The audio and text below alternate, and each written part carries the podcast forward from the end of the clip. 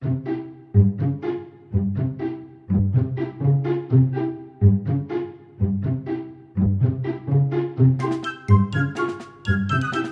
รียกกันว่าเชน เชนหลุดออกมาจากในจอสู่นอกจอ เกิดเป็นนักสู้ผู้รักความยุติธรรม เชนหงวน พลนิกรกิมหงวนในตอนนี้ คณะสี่สหายในมาดคาวบอย ขี่ม้าสะพายปืนบุกบันตามหาสมบัติจากลายแทง ในยุคที่เป็นบ้านป่าเมืองเถื่อน อันธพาลเหล่าร้ายที่กฎหมายเข้าไม่ถึง การต่อสู้แบบลูกผู้ชายด้วยหัวใจที่เข้มแข็งห้าวหาญรักความยุติธรรมของเชนหวนและชาวคณะ เหตุการณ์จะเป็นอย่างไรเชิญสดับตับฟังได้ณบัดนี้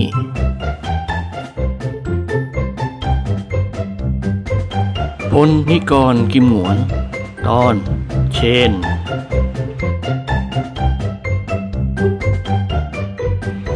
เมื่อวันจันทร์ที่แล้วมานี้ เจ้าแห้วได้พากระทาชายคนหนึ่งมาที่บ้านพัชราพร และเรียนขออนุญาตคุณหญิงวาด ขอให้ชายผู้นั้นอาศัยอยู่ในบ้านสักสองสามวัน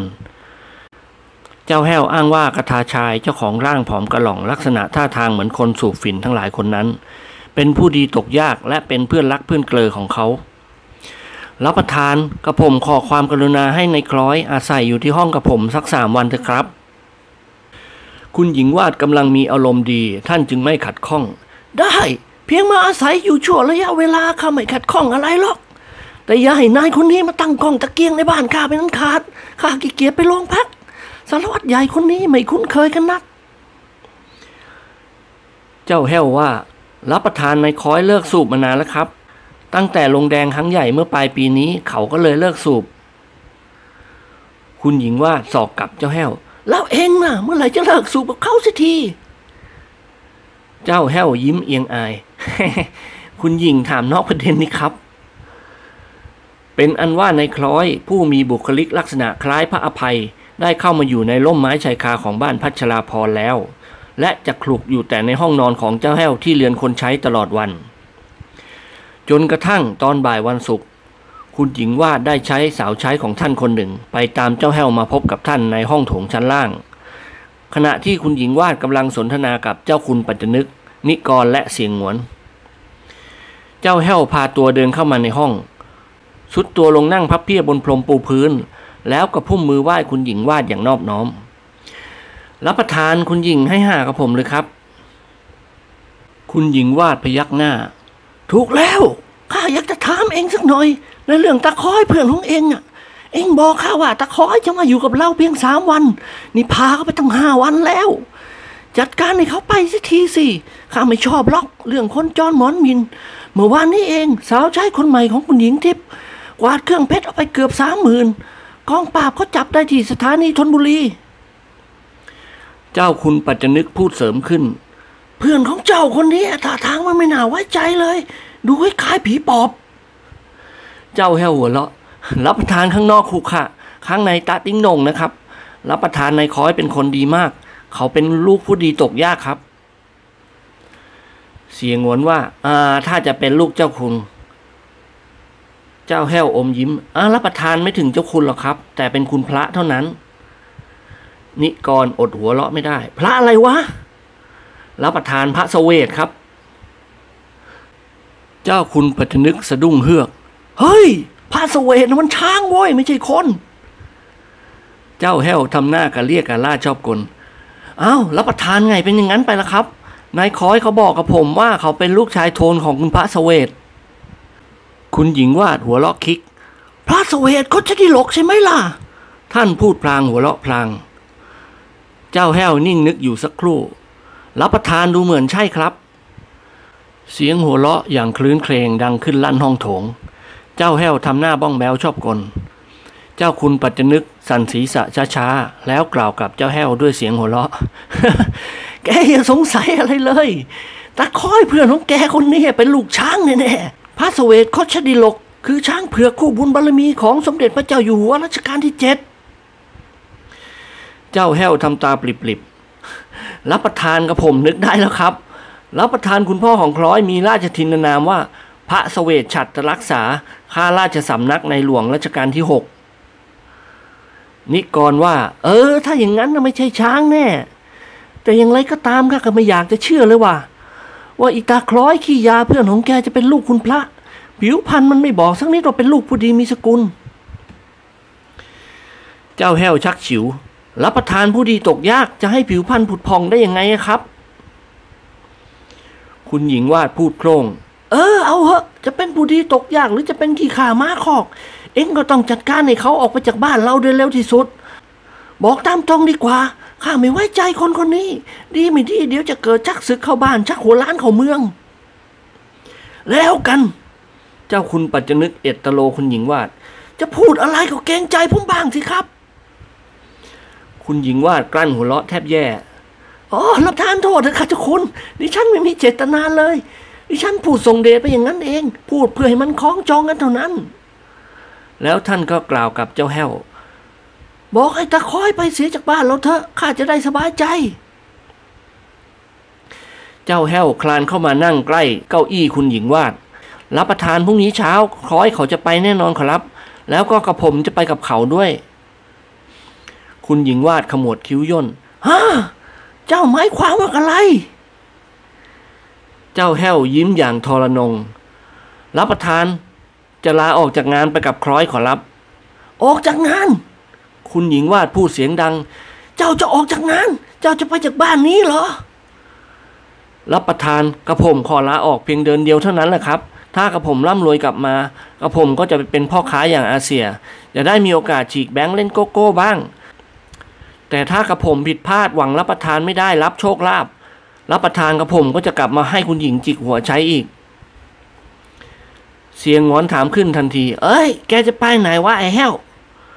รับประทานกระผมจะไปค้นหาบ่อทองบ่อเพชรในป่ากาญจนบุรีครับอาเสียหัวเราะกาก มังมีเหรอวะ รับประทานมีครับ ในคอยเขาได้ลายแทงมาจากพัทธุดงฉบับหนึ่ง เขายืนยันว่าในแผ่นที่ลายแทงนั้นมีบ่อทองครับ รับประทานเราจะบุกป่าฝ่าดงไปด้วยกัน แล้วจะออกเดินทางเช้าวันพรุ่งนี้ รับประทานผมอาจจะได้เป็นมหาเศรษฐีเหมือนกับอาเสียในคราวนี้ก็ได้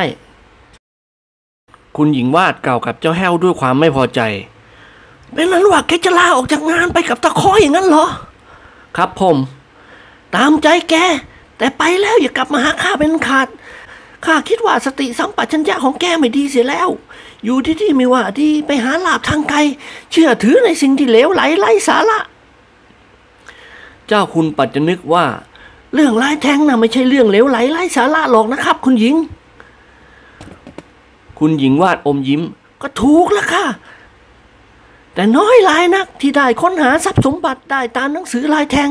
ดิฉันเกรงว่าไอ้แห้วมันจะเอาชีวิตไปทิ้งเสียในป่าดงพงไพรเปล่าๆแล้วท่านก็กล่าวถามเจ้าแห้ว เฮ้ย เจ้าแห้ว เอ็งน่ะรู้จักมักจีกับค้อยตั้งแต่เมื่อไหร่วะ แล้วรู้จักกันได้ยังไง เจ้าแห้วยิ้มแห้งๆ รับประทานจะให้ผมกราบเรียนตามความจริงหรือครับ เอ้า คุณหญิงอุทาน แกจะมาโกหกพวกล้มข้าได้เหรอ พูดความจริงสิ ฉันอยากจะรู้ว่าแกรู้จักกับตาคอยได้ยังไง และรู้จักกันนานแล้วเหรอรับประทานผมรู้จักกันมาได้ในราวสิบวันขอรับ รับประทานเย็นวันนั้นกับผมได้เข้าไปในโรงยาฝิ่นถนนพาดสาย ไอ้เวนคุณหญิงเอตตโลลั่น นี่มึงลิอาสูฟินอย่างนั้นเลยแฮวโอ้ย เจ้าแห้วร้องสุดเสียง รับประทานเปล่าครับ แล้วแกเสือเข้าไปทำไมในโรงยา รับประทานกับผมเข้าไปสืบหาเช่าพักเครื่องรางจากพวกพระอภัยขอรับ นายคล้อยเขาเสนอขายพระสมเด็จวัดระฆังให้กับผม 1,500 บาท คุยกันไปคุยกันมารับประทานเกิดถูกเส้นกันขึ้น นายคอยเลยให้กับผมเปล่าๆรับประทานกับผมก็สปอร์ตครับ เลยสั่งฝิ่นมาเลี้ยงนายคอยสี่ห้าหลอด รับประทานนายคอยก็ประกาศอิสรภาพในโรงยาว่าเขาจะขอสูบฝิ่นเป็นครั้งสุดท้าย เพราะอนาคตของเขาจะเป็นเศรษฐีขนาดมหาเศรษฐี จากทรัพย์สมบัติในลายแทงของเขา รับประทานนายคอยเขาไม่มีที่อยู่ครับ เขาอาศัยโรงยาเป็นโรงแรมในตัว นายคอยมีอะไรหลายอย่างที่ทำให้ผมรักใคร่เขา และพอใจเขารับประทานนายคอยได้ชวนผมเดินทางไปเสี่ยงโชคค้นหาลายแทงกับผมก็ตกลงและพานายคอยมาอาศัยอยู่ที่นี่ ในระหว่างที่เราจะออกเดินทางไปกาญจนบุรี เจ้าคุณปัจจนึกกล่าวกับคุณหญิงวาดอย่างเป็นงานเป็นการอ่าคุณหญิงครับ ไอ้แห้วนะมันไม่ใช่คนโง่หรอกเท่าที่ผมสังเกตดูรู้สึกว่าไอ้แห้วเป็นคนเฉลียวฉลาดคนหนึ่ง การที่มันตัดสินใจลาออกจากงานเพื่อเดินทางไปค้นหาสมบัติลายแทงในคราวนี้ ผมคิดว่าไอ้แห้วต้องเต็มไปด้วยความหวัง ไม่มันก็คงไม่กล้าลาออกจากงาน มันอยู่ที่นี่มันได้เงินเดือน 350 บาทก็จริง แต่เดือนเดือนหนึ่งได้รางวัลจากเจ้าพวกเนี้ยและมาพวกสาวๆสี่คนนั่นไม่ต่ำกว่าพันบาท นับว่าเป็นรายได้อย่างงาม ผมคิดว่าเรื่องลายแทงนี้ไม่ใช่เรื่องเลวไหลไร้สาระเสียแล้วล่ะคุณหญิงเสียงหวนพูดสนับสนุนเจ้าคุณปัจจนึกทันที นั่งนะสิครับคุณอา เท่าที่เรารู้กันก็ไม่ปรากฏว่าในป่ากาญจนบุรีที่มีอาณาเขตติดต่อกับพรมแดนพม่า นั้นมีทองคำอยู่ไม่ใช่น้อย ถ้าไม่มีเหตุผล เพียงพอเจ้าแหวก็คงไม่กล้าลาออกจากงานเป็นแน่ ความเงียบเกิดขึ้นชั่วขณะ นายจอมทะเลนร้องขึ้นด้วยเสียงอันดัง go it says go คุณหญิงว่าทำตาขุนคุนๆอะไรของแกวะไอ้กอน ทองยังไงล่ะครับ ผมเห็นบ่อทองอันเหลืองอลามในป่าคันจนบุรีตั้งหลายแห่ง เต็มไปด้วยก้อนทองคำทั้งก้อนเล็กก้อนใหญ่ บางก้อนก็แข็งเป๊ก บางก้อนก็ยังหมาดอยู่ บางก้อนก็เหลว ก้อนสั้นก้อนยาว มีทุกขนาด ไอ้แห่โว้ย เอางี้เถอะวะ เราช่วยกันสังหารในคอยเสียแล้วยึดลายแทงฉบับนั้นเป็นสมบัติของเรา พวกเราจะได้เดินทางไปค้นหาบ่อเพชรบ่อทองในป่าเมืองการ เราจะได้เป็นเศรษฐีมหาเศรษฐีไปตามๆกัน โดยไม่ให้ในคอยมายุ่งเกี่ยว คุณหญิงวาดเอตโลหลานชายของท่าน เฮ้ยทำอย่างนี้ใช้ได้เหรอ ความโลภโมโทสันของแกจะทำให้แกคิดฆ่าเขา แกนี่มีจิตใจโหดเหี้ยมทารุณมาก ใจคอของแกจะฆ่าเขาได้ลงคอเชียวเหรอ นิกรหัวเราะปุโธผมพูดเล่นๆแท้ๆคนอย่างผมอย่าว่าแต่ฆ่าคนเลยครับเพียงแต่เชือดคอไก่ผมก็ทำไม่ได้เสียแล้ว คุณอาก็ทราบดีนี่ครับว่าผมเป็นคนธรรมะธรรมโมใจบุญสุนทาน มุ่งหน้าแต่สร้างบุญกุศล วันพระก็รีบไปวัดแต่เช้า ไปฟังเทศเหรอ เสียงหวนถามเปล่าไปชวนพระเล่นหมากรุก นิกรพูดหน้าตาเฉย เจ้าคุณปัจจนึกยิ้มให้เจ้าแห้วแล้วกล่าวว่า ไอ้แห้วเรื่องลายแทงของอีตาคอยนี่นะข้าชักสนใจเสียแล้ว ให้ข้ามีเอี่ยวด้วยคนได้ไหมวะ เจ้าแห้วยิ้มหวานจ่อย รับประทานหมายความว่าใต้เท้าจะเดินทางไปเมืองการด้วยอย่างนั้นเหรอครับ เออข้าจะชวนเจ้าพลเจ้ากรไอ้งวนและดิเลกมันไปด้วย ได้ทองคำหรือเพชรมาเท่าไรก็เอามาแบ่งกันให้เป็นไปด้วยความยุติธรรม เจ้าแห้วดีใจอย่างยิ่ง รับประทานถ้าใต้เท้ากับคุณทั้งสี่ร่วมทางไปด้วย มันก็หมายถึงความสำเร็จผลอันน่าภาคภูมินะสิครับ ผมกับคอยได้ปรึกษากันเมื่อตอนเช้านี้เองว่า ถ้าเราไปกันตามลำพังสองคน ไม่มีเครื่องใช้ไม้สอยในการเดินป่า ไม่มีทุนรอนในการเดินทาง เราอาจจะต้องตกเป็นเหยื่อของเสือก็ได้รับประทานหรือไม่ก็เป็นไข้ป่าตาย นายคอยเขาแนะให้กับผมชวนคุณทั้งสี่เหมือนกันเลยครับ แต่กับผมกลัวจะโดนเตะเลยไม่กล้าออกปากชวน เสียงหวน เสียงหวนมีท่าทางกระสับกระส่ายตลอดเวลา เขาสนใจในเรื่องสมบัติลายแทงนี้มาก จิตใจของอาเสียเต็มไปด้วยความโลภทั้งๆทที่เสียงหงวนร่ำรวยเหลือ แต่เศรษฐีทั้งหลายมักจะเป็นเช่นนี้แหละ ยิ่งร่ำรวยก็ยิ่งโลภอยากกอบโกยเงิน กอบโกยทองเอาไว้อีก อาเซียกล่าวกับเจ้าแห้วทันที เออ เอ็งไปเรียกตะคอยมาพบข้าหน่อยสิไอ้แห้วข้าจะลองสัมภาษณ์นายคอยดูถึงเรื่องลายแทงของเขา เจ้าแห้วอมยิ้มแล้วลุกขึ้นเดินก้มตัวออกไปจากห้องโถง ตรงไปยังเรือนพักคนใช้ที่ท้ายสวนหลังบ้าน เมื่อเจ้าแห้วเข้ามาในห้องพักของเขา เจ้าแห้วก็แลเห็นชายกลางคนรูปร่างผอมกระหล่อง สวมกางเกงชั้นในเก่าค่ำค่าเพียงตัวเดียวกำลังนอนไขว่ห้างอยู่บนเตียงเจ้าแห้ว ลักษณะท่าทางของชายผู้นี้บอกให้รู้ว่าติดฟินอย่างงอมแงม พี่คอย เจ้าแห้วร้องเรียกเสียงหนักๆแต่ไม่ดังนัก นายคล้อยพวดพลาดลุกขึ้นนั่ง ว่าไงไอ้แห้ว เจ้านายลันเรียกเองไปด่าเรื่องข้าใช่ไหม เจ้าแห้วพยักหน้า เดินมานั่งบนเตียงนอน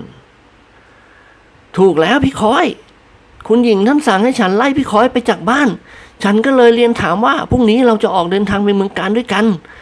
ท่านเจ้าคุณปัจจนึกกับอาเซียและคุณนิกร เกิดเลื่อมใสในลายแทงของเรา และอยากจะติดตามเราไปด้วย ความหวังของพี่คอยสมปรารถนาแล้ว นายคล้อยจอมขี้ยายิ้มน้อยยิ้มใหญ่เขามีแผนการอันลึกซึ้งที่จะต้มคณะพักสีสหาย โดยที่เจ้าแห้วเองก็ไม่ทราบ นายคอยเป็นอาชญากรที่มีสมญานามว่าไอ้ตีนแมว ชอบลักเล็กขโมยน้อย และติดฝิ่นอย่างงอมแงม เขาได้รู้จักชอบพอกับเจ้าแห้วในโรงยา เนื่องจากเจ้าแห้วเป็นนักสะสมพระเครื่องราง ซื้อพระราคาถูกตามโรงยาฝิ่นหรือตามก้นกัญชา นิสัยของเจ้าแห้วเป็นคนชอบคุยโอ้อวด ถึงเรื่องเจ้านายของตนที่ใจดีต่อเขาตลอด จนเล่านิสัยใจคอของสี่สหายให้ใครๆฟัง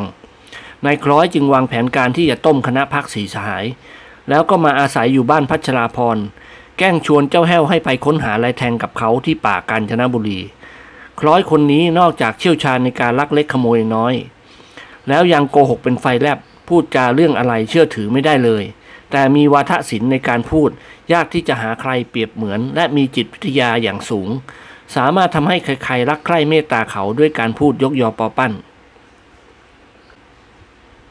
เออ อย่างนั้นก็ดีสิแฮวถ้าหากว่าเจ้านายของเองจะเดินทางไปค้นหาลายแทงฉบับนี้จริง ๆ แล้ว เองพาข้าไปพบกับท่านเถิด เจ้าแห้วอมยิ้ม เออ ท่านให้ฉันมาตามตัวพี่คอยไปเดี๋ยวนี้แหละ ไปสิ ผิดนักข้าจะขายลิขสิทธิ์ลายแทงฉบับนี้ให้เจ้านายของเองเสียเลย เองก็รู้ดีอยู่แล้วนะว่าข้าน่ะ ถ้าไม่ได้สูบฝิ่นแล้วเลี้ยวแรงไม่มีเลย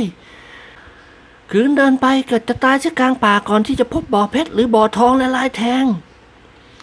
ครั้นจะเอากล้องตะเกียงไปด้วยก็กลัวตำรวจจับเสียข้างทาง คืนไม่มีฝิ่นสูบ มันก็คงลงแดงตาย เจ้าแห้วกระพริบตาทีเร็ว ลงแดงตายเป็นไงพี่คอย อืม มันพูดไม่ถูกว้ยมันขึ้นเหียนวิงเวียน บางทีก็ชักกระตุกน้ำลายฟูมปาก เหมือนอย่างที่เขาเรียกว่าสันนิบาตลูกหมา ที่ลงแดงขนาดหนักถึงกับนอนหายใจขมบขมบได้สูบฝิ่นเมื่อไรก็หายเหมื่อนั้น เจ้าแห้วหัวเราะชอบใจ ลุกขึ้นแต่งตัวสวมกางเกงให้เรียบร้อย แล้วไปหาเจ้านายของฉันที่ตึกใหญ่เถิดพี่คอย นายคล้อยลุกขึ้นยืน ก้มลงมองดูตัวเอง ซึ่งสวมกางเกงชั้นในเพียงตัวเดียวเท่านั้นข้าไปอย่างนี้ไม่ได้เลยแห้ว เจ้าแห้วสะดุ้งโยง คืนเพียวลมอย่างนี้ขึ้นไปบนตึก ก็ถูกท่านทีบลงมาเท่านั้นเองใหญ่มันทุเล่นนักเลยนะพี่คอย สวมเสื้อกางเกงเสียหน่อยเถิด ที่นี่บ้านผู้ดีไม่ใช่โรงยาฝิ่น เจ้านายของฉันน่ะ ท่านไม่ถือตัวหรอก แต่พี่คอยก็ควรจะแต่งเนื้อแต่งตัวให้มันน่าเอ็นดูสักหน่อย นายคล้อยบ่นพึมพำเดินไปหยิบเสื้อกางเกงของเขาที่แขวนอยู่กับฝาห้อง จัดแจงสวมเสื้อกางเกงให้เรียบร้อย ต่อจากนั้นเจ้าแห้วก็พาจอมขี้ยาออกจากห้องพักของเขา เดินตรงไปที่ตึกใหญ่ เมื่อเข้ามาในห้องโถงชั้นล่างของตัวตึก เจ้าแห้วก็แลเห็นเจ้าคุณปัจจนึกกับคุณหญิงวาด และอาเสียกิมหงวนกับนิกรกำลังนั่งสนทนากันเงียบๆ เจ้าแห้วกับนายคล้อยตรงเข้ามานั่งพับเพียบบนพรมปูพื้น แล้วนายคล้อยก็คลานเข้ามากราบแทบเท้าคุณหญิงวาดกับเจ้าคุณปัจจนึก หันไปยกมือไหว้อาเสียกิมหงวนกับนิกรอย่างนอบน้อม อาเซียกล่าวถามจอมขี้ยาทันที เจ้าแห้วบอกกับช่างว่าพรุ่งนี้แกจะพาเจ้าแห้ว เดินทางไปกาญจนบุรีเพื่อค้นหาสมบัติลายแทง ครับผมถูกแล้วครับ นายคล้อยพูดยิ้มยิ้ม เสียงวนว่า พวกเราอยากจะติดตามแกกับเจ้าแห้วไปด้วย แกจะเห็นเป็นอย่างไงเจ้าแห้วเขาบอกผมแล้วครับว่าพวกเจ้านายจะเดินทางไปป่ากาญจนบุรีกับเราด้วย แต่ผมมาคิดคิดดูแล้ว เห็นว่าร่างกายของผมไม่สู้จะแข็งแรงนัก ถ้าคืนบุกป่าฝ่าดงไปก็อาจจะเอาชีวิตไปทิ้งในป่าในดงในคราวนี้ เอาอย่างนี้ไหมครับกับผมขอเสนอขายลิขสิทธิ์แผนที่ลายแทงของกับผมให้กับคุณในราคาพอสมควร แล้วกับผมก็จะไม่ยุ่งเกี่ยวกับการเดินทางไปค้นหาลายแทงฉบับนี้ฮ่าอาเสียอุทานอาถ้าเผื่อลายแทงของแกเป็นลายแทงเก้ล่ะ ช่างไม่เสียเงินเปล่าเหรอ นายคล้อยหัวเราะชอบใจ ล้วงมือลงไปในกระเป๋ากางเกง หยิบผ้าสีขาวเก่าค่ำคร่าผืนหนึ่งออกมา แล้วส่งให้อาเสียกิมหงวนอย่างนอบน้อม ขอให้คุณพิจารณาดูลายแทงฉบับนี้ให้รอบคอบเสียก่อนเถอะครับ แล้วคุณจะเห็นว่าแผนที่สังเกตบนลายแทงฉบับนี้ มีเหตุผลเพียงพอทีเดียว ก่อนที่กิมหงวนจะคลี่ผ้าผืนนั้นออก นิกรก็เอื้อมมือกระตุกเอามา แล้วคลี่ออกวางบนตักของเขา เสียงงวนบ่นพึมพำขยับเก้าอี้เข้ามานั่งข้างนิกร เจ้าคุณปัจจนึกลุกขึ้นเดินมายืนข้างหลังสองสหาย ต่างพิจารณาดูลายแทงฉบับนี้ด้วยความสนใจยิ่ง นิกรกล่าวถามนายคล้อย แกได้ลายแทงฉบับนี้มาโดยวิธีใด ได้มาจากพระธุดงค์องค์หนึ่งครับพระธุดงค์องค์นี้เป็นพระภิกษุที่มีอายุชราภาพแล้ว ได้ใช้เวลาเกือบ 40 ปี ทุดงไปทั่วประเทศ ท่านมาปักกฏอยู่ที่หน้าบ้านของผมเมื่อเร็วๆนี้เอง หลวงพ่อท่านอาพาธครับ ท่านป่วยเป็นไข้มาเรียอย่างร้ายแรง ผมได้ช่วยเหลือรักษาพยาบาลท่านจนหาย เมื่อหลวงพ่อท่านจะจากไป ท่านก็มอบลายแทงฉบับนี้ให้ผม แล้วเล่าให้ผมฟังว่า ท่านได้พบเห็นบ่อทองและบ่อเพชรตามที่ปรากฏอยู่ในลายแทงฉบับนี้ ท่านได้รับรองด้วยเกียรติยศของพระภิกษุว่าลายแทงฉบับนี้ท่านได้เขียนขึ้นเอง จากความเป็นจริงตามที่ท่านได้พบเห็นกับตาสองสหายหันมามองดูหน้ากัน อาเซียกล่าวถามนิกรเบาๆ เท่าที่ในคอยเขาเล่าให้ฟังเนี่ย เราคงจะเชื่อดีหรือไม่ นิกรพยักหน้าช้าๆ เอ้ย ลองเชื่อเขาหน่อย เสียงหวนหัวเราะแล้วกล่าวกับในคอยต่อไป เอาละ เป็นงังว่าแกจะขายอะไรแทงฉบับนี้ให้แกเรา เพื่อให้เราไปค้นหาทรัพย์สมบัติเอาเอง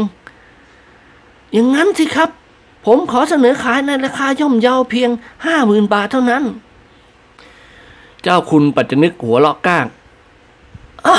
ตั้งห้าหมื่นฉันแล้วในายคอย จอมขี้ยากระพุ่มมือไหว้ท่านเจ้าคุณอย่างพี่นอบพี่เทาก็ผมคิดว่าห้าหมื่นนะถูกเกันไปนะครับ ถ้าพระเดชพระคุณกับพวกเจ้านายที่นี่พากันไปค้นหาบ่อทองและบ่อเพชรในป่าเมืองการ ได้พบแล้วก็จะได้เป็นเศรษฐีมหาเศรษฐีไปตามๆกันกับผมรับรองว่าลายแทงฉบับนี้ไม่ใช่เรื่องเลวไหล พระเดชพระคุณซื้อไว้เถอะครับ คุณหญิงวาดพูดเสริมขึ้น ถ้าห้าหมื่นแล้วก็ฉันก็คิดว่ามันแพงเกินไป เป็นราคาขาดตัวอย่างนั้นเลยนายคอย ขอต่อหน่อยได้ไหมนายคล้อยยิ้มแห้งๆ ได้สิครับคุณหญิง ธรรมดาของซื้อของขายก็ต้องต่อรองกันได้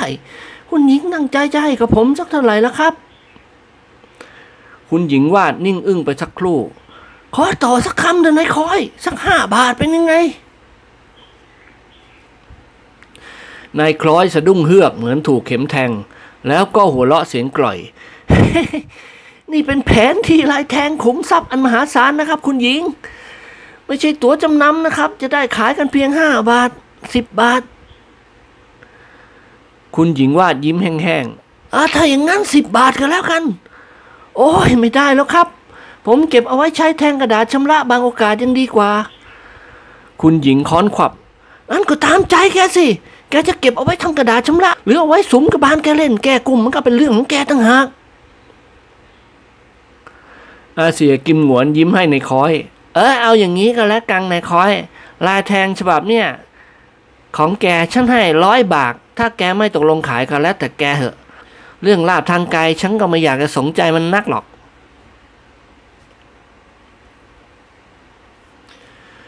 นายคล้อยถอนหายใจหนักๆเออต่ออีกสักคำเถอะครับคุณ ให้ผมในราคาพอสมควรผมก็ยินดีจะขายให้ อาเซียสันศีรษะร้อยบาทก็ดีแล้ว ถ้าแกไม่ให้แกไปกับเจ้าแห้วสองคงกันละกันเพื่อแกกับเจ้าแห้วจะมีโชคเป็นเศรษฐีกับเขาบ้าง นายคล้อยนิ่งคิดอยู่สักครู่ เอาครับ ในฐานที่เจ้านายเหล่านี้ได้กรุณาอะก็ผมอาศัยอยู่ที่นี่ ก็ผมตัดใจขายให้หนึ่งร้อยบาท อาเสียกิมหงวนล้วงกระเป๋าเสื้อเชิ้ตหยิบธนบัตรใบละร้อยบาทปึกหนึ่งออกมา แล้วส่งให้ในายคล้อยหนึ่งฉบับ อ้าว เอาเงินของแกไปสำหรับแกถ้าจะพักอยู่ที่นี่ ไม่มีช่องทางที่จะไปไหนได้ก็ขออย่าไล่คิดทุจริตต่อเราเป็นขาด อย่าลืมว่าพวกฉันทุกคนล้วนแต่ยิงปืนแม่นแล้วก็จับวางเป็นงังว่าลายแทงฉบับนี้เป็นกรรมสิทธิ์ของฉันแล้ว ฉันจะออกเดินทางไปค้นหาสมบัติในแรงทางนี้ต่อไปกับเพื่อนเกอของฉัน นายคล้อยดีใจอย่างยิ่ง เงินหนึ่งร้อยบาทสำหรับเขามากมายพอใจแล้ว อย่างน้อยเขาก็มีเงินสูบฝิ่นในราวห้าหกวัน อาเซียกิมหงวนกับนิกรได้ชวนเจ้าคุณปัจจนึกกับพลและดิเลก เดินทางไปกาญจนบุรี เพื่อล่องป่าเมืองการ ค้นหาบ่อทองและบ่อเพชรตามแผนที่ลายแทงฉบับนั้น ในตอนแรกพลกับนายแพทย์หนุ่มได้ปฏิเสธไม่อยากจะไปด้วย เพราะไม่เชื่อว่ามันจะเป็นไปได้ แต่เมื่อเสียงหวนกับนิกรช่วยกันอ้อนวอนพลกับนายแพทย์หนุ่ม ก็ต้องยอมร่วมทางไปด้วย กันอยากเที่ยวหาความสุขสำราญในป่าดงพงไพรมากกว่าที่จะค้นหาบ่อทองหรือบ่อเพชรนิกรกล่าวกับเพื่อนเกอของเขา นึกว่าเที่ยวป่ากันสักพักเถอะว่าพวกเรา ในเมืองหลวงนอกจากแถวบางกะปิแล้วไม่เห็นจะมีอะไรน่าเที่ยว ไปทางไหนล้วนแต่มีเสียงอึกกระทึกหนวกหูจอกแจ๊กจอแจ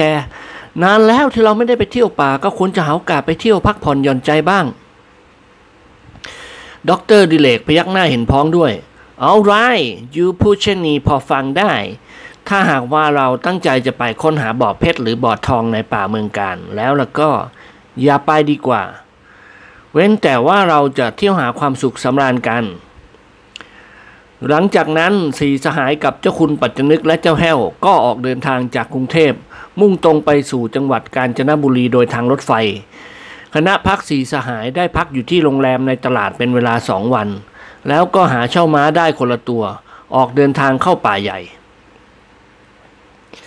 แต่แล้วความจริงก็ปรากฏว่าแผนที่ลายแทงฉบับนั้น เป็นแผนที่ที่เขียนขึ้นเองอย่างทรงเดชตำบลต่างๆ ที่ปรากฏในแผนที่นั้นไม่มีเลย คณะพักสีสหายและเจ้าคุณปัจจนึกกับเจ้าแห้ว ต่างแต่งกายคาวบอยเหมือนอย่างภาพยนตร์เรื่องคาวบอยทั้งหลาย คาดเข็มขัดกระสุนปืนพก บนหลังม้านอกจากเครื่องอาแล้วยังมีปืนเล็กยาวอยู่ในซอง และมีเชือกบ่วงบาดประจำตัวม้า ม้าทั้ง6ตัวนี้เจ้าของคิดค่าเช่าวันละ 50 บาท เป็นม้าลูกผสมมีรูปร่างเกือบเท่าม้าเทศ และมีฝีเท้าดีสามารถใช้เป็นพาหนะ บุกป่าฝ่าดงได้เป็นอย่างดี เจ้าคุณปัจจนึกทอดสายตามองไปยังหมู่บ้าน ซึ่งมีอยู่ประมาณ 200 หลังคาเรือน แล้วท่านก็กล่าวกับคณะพักสีสหายอ่าเราจำเป็นจะต้องพักอยู่ที่หมู่บ้านที่แลเห็นนี่แหละ อย่าพยายามบุกป่าฝ่าดงต่อไปเลย การเดินทางของเราในคราวนี้ไม่ได้มีเครื่องเดินป่ามาด้วย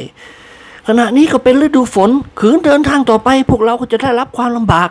อาจจะป่วยไข้ไม่สบายได้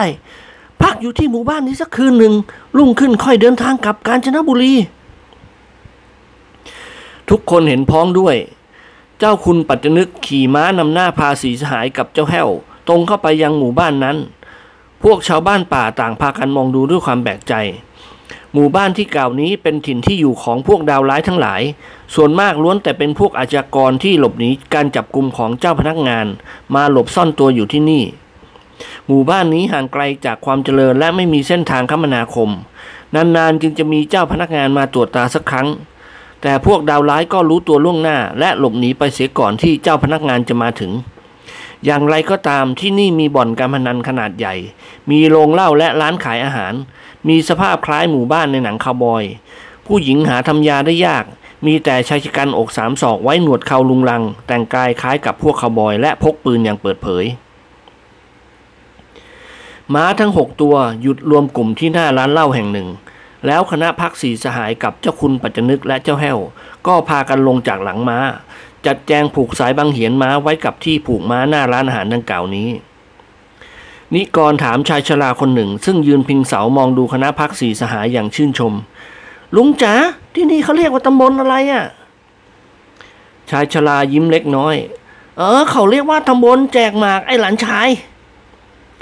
นิกรสะดุ้งเฮือกแล้วหัวเราะ ฟังชื่อน่ากลัวมากทีเดียวลุง ที่นี่มีการปกครองกันยังไงอะ่ะ ลุงช่วยอธิบายให้ฉันทราบหน่อยเถอะ พวกเราเป็นนักเผชิญโชคเดินทางมาจากเมืองหลวง ชายชราหัวเราะเบาๆแล้วอธิบายให้ทราบด้วยอัธยาศัยไมตรี อ๋อ ที่ตำบลแจกมากนี้ไม่มีกำนันผู้ใหญ่บ้าน และไม่มีเจ้าหน้าที่ฝ่ายบ้านเมืองควบคุมดูแลหรอก ทุกคนอยู่ที่นี่จะต้องคุ้มครองรักษาตัวเอง พวกหลานๆมาเที่ยวที่เนี่ยอย่าพยายามให้มีเรื่องมีราวอะไรเลย เพราะที่นี่มีดาวร้ายขนาดหนักอาศัยอยู่มากหน้าหลายตา เราตัดสินกันด้วยปืนใครชักปืนได้เร็วและยิงแม่นกว่า ผู้นั้นก็เป็นฝ่ายชนะ ที่นี่มีการปกครองด้วยการใช้อำนาจเป็นธรรมใครอยากยิงใครก็ยิงตามใจชอบ ใครไม่อยากถูกยิงตายก็อย่ามีเรื่องกับใคร จิมหวนจุปากแล้วพูดขึ้นด้วยเสียงอันดังเออถ้าอย่างงั้นก็ดีละสิลงเรื่องการยิงฟันกันเนี่ยช่างชอบมากเลย ช้างกับหนึ่งไม่มีสองเหมือนกัน ถ้าไม่รีจริงก็คงไม่กล้าเดินทางมาเที่ยวที่นี่หรอก ที่หมู่บ้านนี่มีโรงแรมดีๆ พอที่จะให้เราพักบ้างไหมลุง ชายชราสั่นศีรษะ โรงแรมนะไม่มีหรอกหลานชาย พวกเจ้าจะพักอยู่ที่บ้านไหนก็ได้ คิดค่าป่วยการให้เขาบ้างก็แล้วกัน หรือเจ้าจะพักนอนในบ่อนการพนันก็ได้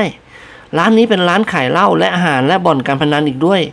เจ้าจะลองเสี่ยงโชคการพนันหรืออยากจะดื่มเหล้าเถื่อนที่มีดีเกแรงๆ ก็เชิญเข้าไปหาความสำราญกันเถิด มีข้อข้องใจสงสัยอะไรเกี่ยวกับตำบลแจกหมากนี้ถามลุงได้พลยิ้มให้ชายชราแล้วกล่าวถามเบาๆเออลุงมีถิ่นลุงมีภูมิลำเนาอยู่ที่นี่เหรอครับ ถูกแล้วไอ้หลานชาย ลุงเกิดที่นี่และอยู่ที่นี่ไม่เคยอพยพไปอยู่ที่อื่นเลยพลถามต่อไปเออขอโทษเถอะครับ ลุงลุงประกอบอาชีพในทางค้าขายใช่ไหม ชายชราสั่นศีรษะเออเปล่าหรอกเพราะมหาจำเริญ ลุงเป็นสัปเหร่อหากินกับผี หมู่นี้รายได้ของลุงแย่หน่อย ไม่ค่อยจะมีใครตายเลย มีแต่ทำท่าป้อไปป้อมาเหมือนจะยิงกัน แต่แล้วก็ไม่มีใครกล้าชักปืนออกมา หรือไม่ก็มีคนห้ามปามเสียก่อนด็อกเตอร์ดิเลกกล่าวถามชายชราอย่างเป็นงานเป็นการอ่ามลุงจ๋าที่ตำบลนนี้ใครเป็นนักเลงใหญ่หรือเป็นเจ้าพ่อประจำถิ่นน่ะ ชายชรานิ่งอึ้งไปสักครู่ เออ ไม่มีใครใหญ่กว่าใครหรอก ใครขืนตั้งตัวเป็นนักเลงใหญ่ เป็นถูกมือมืดยิงทิ้ง ลุงได้บอกแล้วว่าที่นี่ทุกคนต้องคุ้มครองรักษาตัวเอง คันแล้ว อาเซียกิมหนวนก็เดินนำหน้าพาเพื่อนเกลอกับเจ้าคุณปัจจนึกและเจ้าแห้ว บุกเข้าไปในร้านเหล้าขนาดใหญ่ ซึ่งปลูกเป็นโรงเรือนคล้ายกับโรงนาใหญ่ ๆ ภายในร้านอาหารกว้างขวางมาก มีโต๊ะอาหารตั้งอยู่เรียงรายและมีบาร์จำหน่ายเหล้า ด้านหลังของร้านอาหารยกพื้นขึ้นสูงแค่เอว เป็นที่เล่นการพนันซึ่งมีน้ำเต้าปูปลาถั่วโปสารพัดเสียงจอกแจ๊กจอแจของพวกดาวร้ายเงียบกริบ เมื่อคณะพักสีสหายปรากฏตัวขึ้น สายตาทั้งหมดจ้องมองมาที่คณะพักสีสหายเป็นตาเดียว เจ้าหนุ่มร่างใหญ่คนหนึ่งร้องตะโกนขึ้นด้วยเสียงอันดัง เฮ้ย พวกนายอำเภอมาโว้ย เอาเลยพวกเรายิงทิ้งให้เรียบ กิมหงวนหัวเราะหึ่ๆเดินสายเข้าไปหาชายร่างใหญ่ผู้นั้น ซึ่งยืนอยู่ข้างบาร์ในท่าทางที่เป็นนักเลงเต็มตัว แล้วกิมหงวนก็ยักคิ้วให้ไอ้น้องชาย อย่าเข้าใจผิด พวกเราไม่ใช่พวกกรรมการอำเภอหรอก พวกเราเป็นนักเผชิญโชค เรามาลีไม่ใช่มาร้าย คราวนี้เจ้าหนุ่มร่างใหญ่ยิ้มออกมาได้ เออ ถ้าอย่างนั้นเชิญเพื่อนหาความสำราญตามสบายเถิดท่าทางของแกไม่เลวเลย ลักษณะอาถรรพ์บุคลิกลักษณะบอกความเป็นลูกผู้ชายเต็มตัว คราวนี้อาเซียกิมหงวนยิ้มแก้มแทบแตก ยื่นหน้าอกขึ้นในท่าเบ่ง แล้วยกมือตบบ่าเจ้าหนุ่มร่างใหญ่ผู้นั้น อากันชอบใช้ชีวิตของการให้หมดไปกับการท่องเที่ยวและประจนภัย ขอให้เราได้เป็นมิตรกันเถอะนะ แกชื่ออะไรน้องชาย เจ้าหมอนั่นยกมือให้เสียงหงวนจับโดยดี กันชื่อถุย หรือแกจะเรียกว่าทิศถุย หรือไอ้ถุยก็ได้ แล้วแกล่ะ แกเป็นใคร เสียงหวนยิ้มอย่างภาคภูมิ เชน เขาพูดเสียงหนักๆ กังชื่อเชน เจ้าถุยขมวดคิ้วย่น เชน ชื่อชอบกลไว้ยอาเสียหัวเราะ เธอหน้า แกเรียกกันว่าเชนก็แล้วกัน และเพิ่งรู้ไว้ด้วยว่าเชนเป็นนักสู้ที่รักความยุติธรรมเป็นชีวิตจิตใจ มีจิตใจที่เพียบพร้อมด้วยความกรุณาต่อเพื่อนมนุษย์ เกลียดความอายุติธรรมและการข่มเหงรังแกกังอดีตของกันเคยเป็นดาวร้ายมาก่อน แต่เดี๋ยวนี้กันเลิกพยศเหล่านั้นแล้ว กันได้กลับเนื้อกลับตัวเป็นพลเมืองดี เพราะกันได้คิดว่าการบำเพ็ญชีวิตอย่างเสือร้ายนั้นลังแต่จะถูกเจ้าพนักงานยิงตาย หรือไม่ก็พบจุดจบที่คุกหรือตาราง เจ้าถุยนิ่งฟังเสียงหวนอย่างสนใจ เออ ถ้าอย่างนั้นแกก็เหมือนอาแลนแล็กในเรื่องเชนนะสิ เสียงหวนยิ้มน้อยยิ้มใหญ่ถูกแล้วกันนี่แหละคือเชนที่เล่นหนังเรื่องนั้นด็อกเตอร์ดิเลกพูดเสริมขึ้นทันที เออ แล้วกันอาเสี่ยเป็นเอามากทีเดียว เสี่ยหงวนหันขวับมาทางนายแพทย์หนุ่ม แล้วกระชากปืนพกในซองปืนทั้งสองกระบอก ออกมาจ้องด็อกเตอร์ดิเลกด้วยท่าทางขึงขัง ถอนคำพูดของแกเสียเดี๋ยวนี้ แกกำลังดูหมิ่นเชน อดีตดาวร้ายแห่งเท็กซัสนายแพทย์หนุ่มหัวเราะงอหายแล้วพูดกับนายพัชราภรณ์เฮ้ยยังไงพรกันไม่สามารถจะช่วยอะไรไอเสียได้แล้ว ความร้อนอบอ้าวของอากาศทำให้เสียงงอน เพ้อฝันไปว่ามันคืออาแลนแลกในเรื่องเชนอาเซียขบตามกรอด อืมถ้าไม่คิดว่าเป็นเพื่อนกันแล้ว พ่อจะยิงทิ้งเสียแหละนี่เลย บรรดาดาวร้ายทั้งหลายต่างโห่ร้องกันเกลียวกราว แล้วหัวเราะกันอย่างขบขัน อาเสียหันขวับไปทางกลุ่มพวกดาวร้าย เก็บปืนพกใส่ในซองตามเดิม เดินรี่เข้าไปหาเจ้าหนุ่มร่างใหญ่คนหนึ่ง รูปร่างราวกับยักษ์วัดแจ้ง เสียงงวนหยุดเผชิญหน้าชายผู้นั้นแล้วกล่าวถามด้วยเสียงเกรี้ยวกาดเฮ้ยแกหัวเราะเยอะกังใช่ไหมเจ้าหมอนั่นเสยะยิ้ม แล้วมองดูกิมหนวนอย่างไม่สะทกสะท้าน เออ ถูกแล้ว การหัวเราะยาะแก ก็มันขันนี่ว่า แกเล่นหนังอยู่ในจอโอเดียนทำไมถึงหลุดออกมานอกจอ บุกบันมาจนถึงที่นี่ แต่งข่าวบอยเสียด้วย กิมหนวนยกมือชี้หน้าเจ้าหนุ่มร่างใหญ่ ยุกยกพุกแล้วนี่ เจ้าหมอนั่นหัวเราะกาก ไม่หยุด ปากกูมีกูจะพูด ใครจะเป็นเจ้า เสียงหวนค้อนขวับ ตามใจมึง แล้วเขาก็หมุนตัวกลับเดินเข้ามาหาพักพวกของเขา บรรดาพวกดาวร้ายทั้งหลายต่างตบมือโห่ร้องกันเกลียวกราว บางคนชักปืนยิงขึ้นฟ้าหลายนัด เป็นการทำลายขวัญคณะพักสี่สหาย พลเห็นท่าไม่ดีก็ชวนเพื่อนเกอของเขาและเจ้าคุณปัจจนึกกับเจ้าแห้ว เลี่ยงไปนั่งที่โต๊ะว่างโต๊ะหนึ่ง สั่งเหล้าและอาหารมากินกัน เฮ้ย อย่าให้มีเรื่องมีราวอะไรกันเลยวะ พลกล่าวกับเพื่อนๆ เราเป็นคนแปลกหน้าของตำบลนนี้นักนิดเบาหน่อยก็เงียบๆซะเถอะ ไม่เราจะไม่ได้กลับไปเห็นหน้าลูกหน้าเมียของเรา กิมหนวนยกมือทุบโต๊ะดังปัง แล้วกล่าวขึ้น กลัวมันด้วยหรือไอ้พงคนอย่างเชนไม่กลัวใครการไล่เผชิญชีวิตมาแล้วทุกด้านทุกมุม นักเลงอย่างกันต้องมีชีวิตอย่างเสือร้าย และตายอย่างชายชาติเสือ นิกรถอนหายใจหนักๆ ยกมือตบหลังอาเสียแล้วพูดปลอบโยน เฮ้ย อย่าไปคิดอะไรให้มากเลยว่าเสีย ความจริงกันยอมรับว่าอากาศวันนี้มันร้อนจัดมาก แต่ถ้าเราพยายามระงับจิตใจมันฟุ้งซ่านไว้ได้ก็จะเป็นผลดีสำหรับเรา เสียงหวนทำตาปลิบๆ เอ๊ะ นี่แกเข้าใจว่ากังเป็นบ้าหรือเนี่ย นิกรหัวเราะไม่ได้เข้าใจหรอก แต่กันมั่นใจเอาเลยทีเดียว อืม อาเสียคลาง ถ้าคงอย่างกังเป็นบ้าแล้วก็ ในโลกนี้ก็คงจะหาคนหลีไม่ได้อีกแล้ว โลกจะต้องเต็มไปด้วยคนบ้าอย่างไม่ต้องสงสัย กังไม่บ้านะโว้ย แต่จิตใจของกันกำลังคึกคักเข้มแข็ง ขณะนี้กันอยากจะยิงใครสักคนให้ชักนิ่นชักงอไปต่อหน้ากังหรือไม่ก็อยากจะกระแทกหน้าใครที่มันกำแหงกับกัน พวกคาวบอยฮาคลืน ต่างส่งเสียงกระเซ้าเสียงหวนต่างๆ นานา กิมหงวนฉุดแขนนิกรให้ลุกขึ้น พาเดินตรงเข้าไปยังบ่อนการพนันสองสหายหยุดยืนหน้าโต๊ะไฮโล ซึ่งพวกดาวร้ายทั้งหลายกำลังหน้าดำค่ำเครียด เสี่ยงโชคการพนันอยู่ เจ้ามือเป็นชายกลางคนรูปล่ำเจ้ามือเป็นชายกลางคนรูปร่างล่ำสันไว้หนวดเขาลุงลัง เขายิ้มให้สองสหายแล้วกล่าวว่าอ๋อแทงสิน้องชายฮะนิกรอุทาน กันไม่เคยมีสาเหตุโกรธเคืองอะไรกับแกนี่ว่า อยู่ดีๆทำไมถึงมาท้าให้กันแทงแก เจ้ามือไฮโลกืนน้ำลายเอือกไม่ใช่แทงกันโว้ย กันให้แทงไฮโลของกัน อ๋อ นิกรพูดยานคาง ล้วงกระเป๋ากางเกงหยิบธนบัตรใบละร้อยออกมาปึกหนึ่ง แล้วกล่าวถามเจ้ามือ อันเท่าไหร่ละพี่ชาย เจ้ามือลืมตาโพลงเมื่อแลเห็นธนบัตรใบละร้อยบาทปึกเบื้อเริ่มในมือของนิกรบอลการพนันที่เนี่ยไม่มีอั้นหรอกแกจะแทงเท่าไหร่ก็ได้ และรับรองว่าจะมีเงินจ่ายให้แกเมื่อแกแทงถูกนายเจาะนายจอมทะเลนวางธนบัตรใบละร้อยปึกนั้น ลงบนช่องสี่แต้มแล้วพูดกับเจ้ามือไฮโล กันแทงสี่สองพันบาท เปิดได้แล้วพี่ชาย เจ้ามือไฮโลยิ้มน้อยยิ้มใหญ่ ค่อยๆ เอื้อมมือเปิดฝาครอบ ทันใดนั้นเองเจ้ามือก็หน้าซีดเผือดเหมือนแผ่นกระดาษ ลูกค้าคนหนึ่งร้องขึ้นดังๆสี่สามต่อ นิกรกระโดดตัวลอยชโยโชคของกันแล้ว จ่ายมาหกพันเถอะพี่ชาย เจ้ามือไฮโลเริ่มแสดงเล่ห์เหลี่ยมในการโกงทันที เจ้ามือมองดูเงินของเขาที่วางอยู่หน้าตักแล้วก็ยิ้มแห้งๆ กล่าวกับนิกรด้วยเสียงอ้อมแอมว่า เออ กันเสียใจมากน้องชาย กันไม่มีเงินพอที่จะหาจ่ายให้แกหรอก มีอยู่ประมาณสามพันเท่านั้นน่ะ แกเอาไปก่อนได้ไหม แล้วพรุ่งนี้กันจะหาเงินมาใช้ให้แก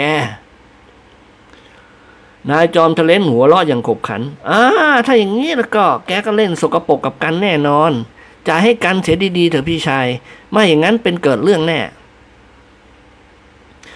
คราวนี้ใบหน้าของเจ้ามือไฮโลก็เปลี่ยนเป็นถมึงถึงน่ากลัว เขาผุดลุกขึ้นยืนแล้วกระโจนลงมาจากร้าน ที่แกว่าเกิดเรื่องน่ะ หมายความว่าอะไรไอ้น้องชาย แกกล้าพูดถ้อยคำเช่นนี้กับเสือสอนเชียวหรือว่าเนี่ย กันนี่แหละเสือสอนดาวร้ายแห่งกาญจนบุรี มีอิทธิพลและชื่อเสียงยิ่งกว่าเสือดำหลายเท่า นิกรมองดูเสือสอนอย่างไม่สะทกสถาน ดีแล้วที่แกบอกกันว่าแกเป็นเสือ ธรรมดาเสือร้ายทั้งหลายต้องมีศีลมีสัตว์ เราเล่นกันอย่างเสี่ยงโชค เมื่อกันแทงถูกแกก็ต้องใช้เงินกันสิวะ เสือสอนสันติษะก็กันไม่มีเงินจะใช้ใแกเข้าใจไหมมันเป็นความผิดของแกเว้ยที่แทงถูก อย่าพยายามต่อล้อต่อเถียงกับกันเลย ถ้าขืนเออาเอาเรื่องกับกัน แกต้องเอาชีวิตมาทิ้งไว้ที่นี่อะเสียงงวนเดือดดานแทนนิกร เขาถลกแขนเสื้อเชิ้ตทั้งสองข้างขึ้น แล้วกันนิกรออกห่าง ยกมือเท้าสเอวมองดูหน้าเสือสอนเฮ้ยนี่แน่เสือสาย เสือสอนสะดุ้งหยง สายพ่อกันเว้ยกันชื่อสอนเรียกกันให้ถูกต้อง พาเพื่อนแกกลับไปนั่งกินเหล้าเถอะไอ้น้องชายอาเสียว่า แกอย่าใช้วิธีโกงเราอย่างหน้าด้านๆเช่นนี้เลยนะจ่ายมาเถอะหกพันบาท ถ้าไม่จ่ายกันจะกระแทกหน้าแกเหลวนี้ เสือสอนลืมตาโพลงแล้วหัวเราะลั่น ไอ้หนู มึงจะกระแทกหน้าเสือสอนเชียวหรือวะฮ่าฮ่าพูดจบเสือสอนก็ลั่นหมัดขวาชกหน้าอาเสียเต็มแรง กิมหงวนไม่ทันระวังตัวก็เซถลาล่อนออกไปเหมือนกับนกปีกหัก ล้มลงนั่งพับเพียบเรียบร้อยบนพื้นห้อง ท่ามกลางเสียงตบมือและเสียงหัวเราะของพวกดาวร้ายทั้งหลาย ซึ่งล้วนแต่เป็นพักพวกของเสือสอนทั้งสิ้น อาเซียยกมือขึ้นรูปคำคางของเขา และผุดลุกขึ้นยืนกล่าวกับเสือสอนอย่างทนงองอาจอ่าเสือสองถ้าแกรู้ว่ากังคือเชนเสือเก่า แกก็คงไม่กล้าชกหน้ากังหรอกไอ้เพื่อนเกอเสือสองตัวย่อมอยู่ร่วมถ้ำเรียวกันไม่ได้ เว้นแต่อีกตัวหนึ่งจะเป็นเสือตัวเมีย บัดนี้เสือต่อเสือไล่พบกันแล้ว มา แกกับกันมาชกกันตัวต่อตัวให้สมกับศักดิ์ศรีของชายชาติเสือ ผู้ที่อยู่ในร้านอาหารนี้จะได้รู้ว่า ในระหว่างเชนกับเสือสอนใครจะแน่กว่ากัน ไอ้เชน เสือสอนร้องลั่นมึงอารวาดอยู่ในจอไม่พอลิอ่านออกมาอารวาดนอกจอ ได้สิน้องชายพูดจบเสือสอนก็ปลาดเข้ามายกเท้าขวาเตะเสียงวนเต็มแรง อาเซียยกแขนขึ้นป้องปัดไว้ได้ แล้วก็ปล่อยหมัด ซ้ายขวาไปยังใบหน้าของเสือสอนสองเสือปะทะกันอย่างดุเดือด เสือสอนร้องตะโกนห้ามไม่ให้ใครช่วยเขา มวยนอกเวทีเต็มไปด้วยความตื่นเต้น แต่ไม่สู้จะหวาดเสียวเท่าไหร่นัก เพราะทั้งสองชกกันอย่างมวยวัดมากกว่า อย่างไรก็ตามมัดขวาของเสือสอนก็ได้กระแทกถูกปลายคางเสียงหวนอย่างถนัดใจ เชนของเราล้มหวบลงอีกครั้ง ในตาเหล่และหน้าซีดเผือด มีทีท่าเหมือนกับจะเป็นลม นิกรร้องเอตโลลั่น เอ้ยเชน ลุกขึ้นมาสู้มันสิวะ เชนไม่เคยแพ้ใครนี่นาลุกขึ้นเชน อย่าให้เสือสอนมันลบเหลี่ยมลูกคมแกได้ อาเซียรวบรวมกำลังลุกขึ้นยืน แล้วปราดเข้ามาปะทะคู่ต่อสู้ของเขาอย่างดุเดือด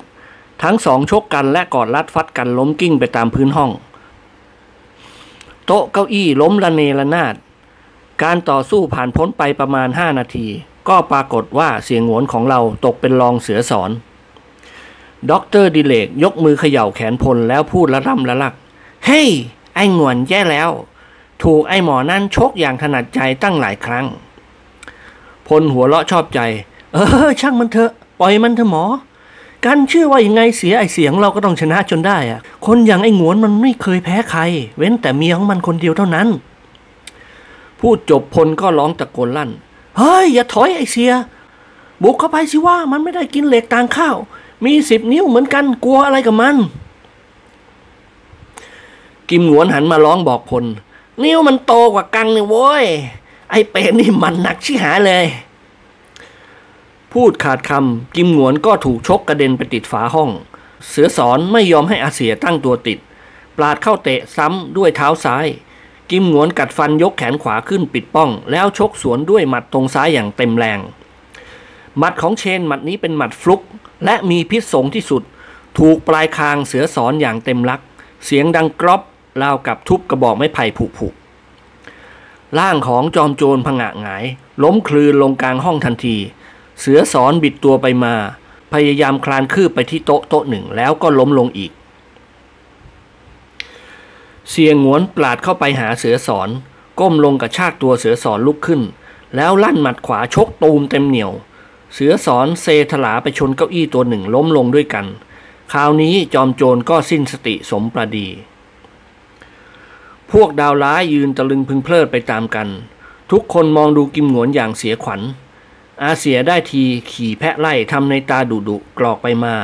แล้วทำปากเบี้ยวมองดูคนนู้นคนนี้ เขากล่าวขึ้นด้วยความภาคภูมิ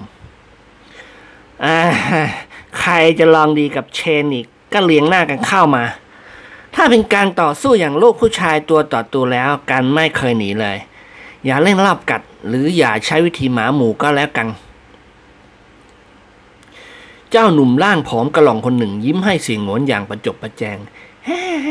หมัดของพี่เชนนี่แน่มากครับ ให้ดินตายเลยพี่ ฉันดูหนังเรื่องเชนตั้งสามครั้ง ยังไม่สนุกสนานตื่นเต้นเหมือนกับที่พี่ชกกับเสือสอนเลย อย่างนี้แหละเขาเรียกว่าหมัดดินระเบิด อาเสียยิ้มแป้น ไอ้น้องชาย ถ้าพวกแกมีใจเป็นธรรมแล้ว แกก็คงจะเห็นว่าเสือสอนโกงเราอย่างหน้าล้านๆ และแสดงอำนาจบาดใหญ่กับเราก่อนคงเราเมื่อพูดกันลีๆไม่รู้เรื่องมันก็ต้องแจกหมากกันเป็นธรรมดาอยู่แล้ว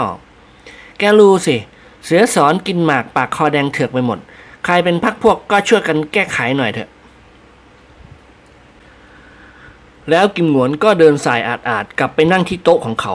กล่าวกับพลด้วยใบหน้ายิ้มแย้ม เอ็งเป็นยังไงวะพล แกได้เห็นฝีมือของเชนแล้วไม่ใช่เหรอ พลพยักหน้าแล้วหัวเราะหึๆเออ เด็ดขาดไปเลยไอเสีย ที่แรกกันนึกว่าแกถูกเสือสอนนอกเสียแล้ว เห็นแกหลับหูหลับตาต่อยแบบมวยวัด เสียว่าคนอย่างกันเป็นอย่างนั้นแหละ เวลาต่อสู้กัน ถ้าถูกเขาชกเจ็บสักหน่อยเลือดเดือดของกันมันก็เกิดขึ้นทำให้การเอาชนะคู่ต่อสู้ไล่ทุกครั้งไป เจ้าคุณปัจจนึกร้องตะโกนเรียกนิกรให้กลับมานั่งที่โต๊ะ แต่นิกรปฏิเสธ เขาช่วยพวกบรรดาดาวร้ายประคองเสือสอนให้ลุกขึ้น แล้วยืนมองดูพักพวกของเสือสอนหลายคน ที่ช่วยกันพาจอมโจรออกไปจากร้านเหล้าด้วยความบอบช้ำแสนสาหัส หลังจากดื่มเหล้าและรับประทานอาหารกันเรียบร้อยแล้วสี่สหายกับเจ้าคุณปัจจนึกและเจ้าแห้ว ก็พากันออกไปจากร้านเหล้าและได้พบกับชายชราคนนั้น ซึ่งนั่งอยู่บนม้าสี่เหลี่ยมหน้าร้านเหล้าตามลำพัง สับเปลือผู้สูงอายุยิ้มให้คณะพักสี่สหาย เออ อิ่มนำสำราญกันดีแล้วหรือลานชาย นิกรว่าเรียบร้อยแล้วลุง ชายชรามองดูหน้าอาเสียแล้วอดหัวเราะไม่ได้ เมื่อแลเห็นในตาข้างขวาของกิมหงวนเขียวปัดเป็นรูปวงกลมขนาดขนมคก ไอ้หลานชายคงจะปะทะกับใครเมื่อสักครู่เนี้ยลุงได้ยินเสียงตึงตังโคมคาม แต่ขี้เกียจเข้าไปดู กิมหงวนหัวเราะชอบใจ เออไม่มีอะไรหรอกลุง พวกเราเข้าไปเสี่ยงโชคกันพนัน เสือสอนเจ้ามือไฮโลมันโกงเรา เลยเกิดแจกหมัดกันขึ้นพอหอมปากหอมคอ ไม่เร็วเลยไอ้หลานชาย เสือสอนอยู่ที่นี่นานแล้ว ไม่เคยปรากฏว่ามีใครลบเหลี่ยมรูปคมเขาได้ ขอให้พวกหลานระวังตัวให้มาก คงได้รับภัยอันตรายจากเสือสอนกับพักพวกมันอย่างแน่นอน พลเอื้อมมือขวากอดเอวชายชราแล้วพูดยิ้มยิ้มเออขอบใจมากครับที่ลุงช่วยเตือนพวกเรา เรามีความจำเป็นที่จะต้องพักแรมอยู่ที่นี่หนึ่งคืน ลุงช่วยหาที่พักให้เราหน่อยได้ไหมครับ พักอยู่ที่บ้านใครก็ได้ แล้วเราจะคิดค่าบริการให้เขาตามแต่เขาจะเรียกร้อง ชายชรานิ่งคิดอยู่สักครู่ เออ ถ้าอย่างนั้นเชิญพวกหลานๆไปพักกับลุงเถอะ บ้านของลุงถึงแม้จะคับแคบสักหน่อย แต่ถ้าถือว่าครับที่อยู่ได้แล้วก็คงอยู่กันได้อย่างสบาย ข้าวปลาอาหารลุงจะจัดทำให้อย่างเรียบร้อย เจ้าคุณปัจจนึกพูดขึ้นทันทีเออดีทีเดียวพี่ชาย ฉันรู้สึกว่าพี่ชายเป็นคนดีมาก แต่อาชีพของพี่ชายน่ากลัวสักหน่อยนะ ลุงเกลื่อนหัวเราะ ต่อจากนั้นแกก็พาคณะพักสีสหายกับเจ้าคุณปัจจนึกและเจ้าแห้ว เดินทางไปยังบ้านพักของแกซึ่งอยู่ไม่ไกลจากร้านเหล้านี้เท่าใดนัก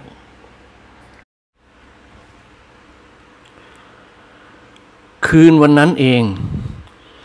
ขณะที่สีสหาย พร้อมด้วยเจ้าคุณปัจจนึกกับเจ้าแห้ว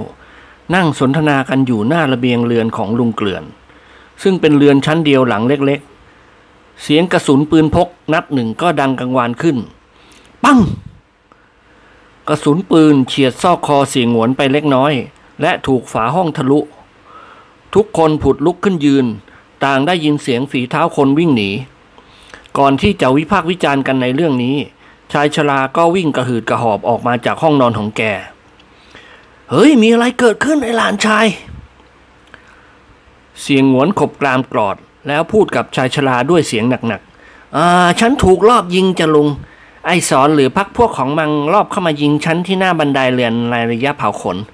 แต่เดชบุญคุณพระช่วยกระสุนปืนของมันจึงผิดพลาด ตัวฉันไปเพียงเล็กน้อย ไม่ฉันก็มองเท่งไปแล้ว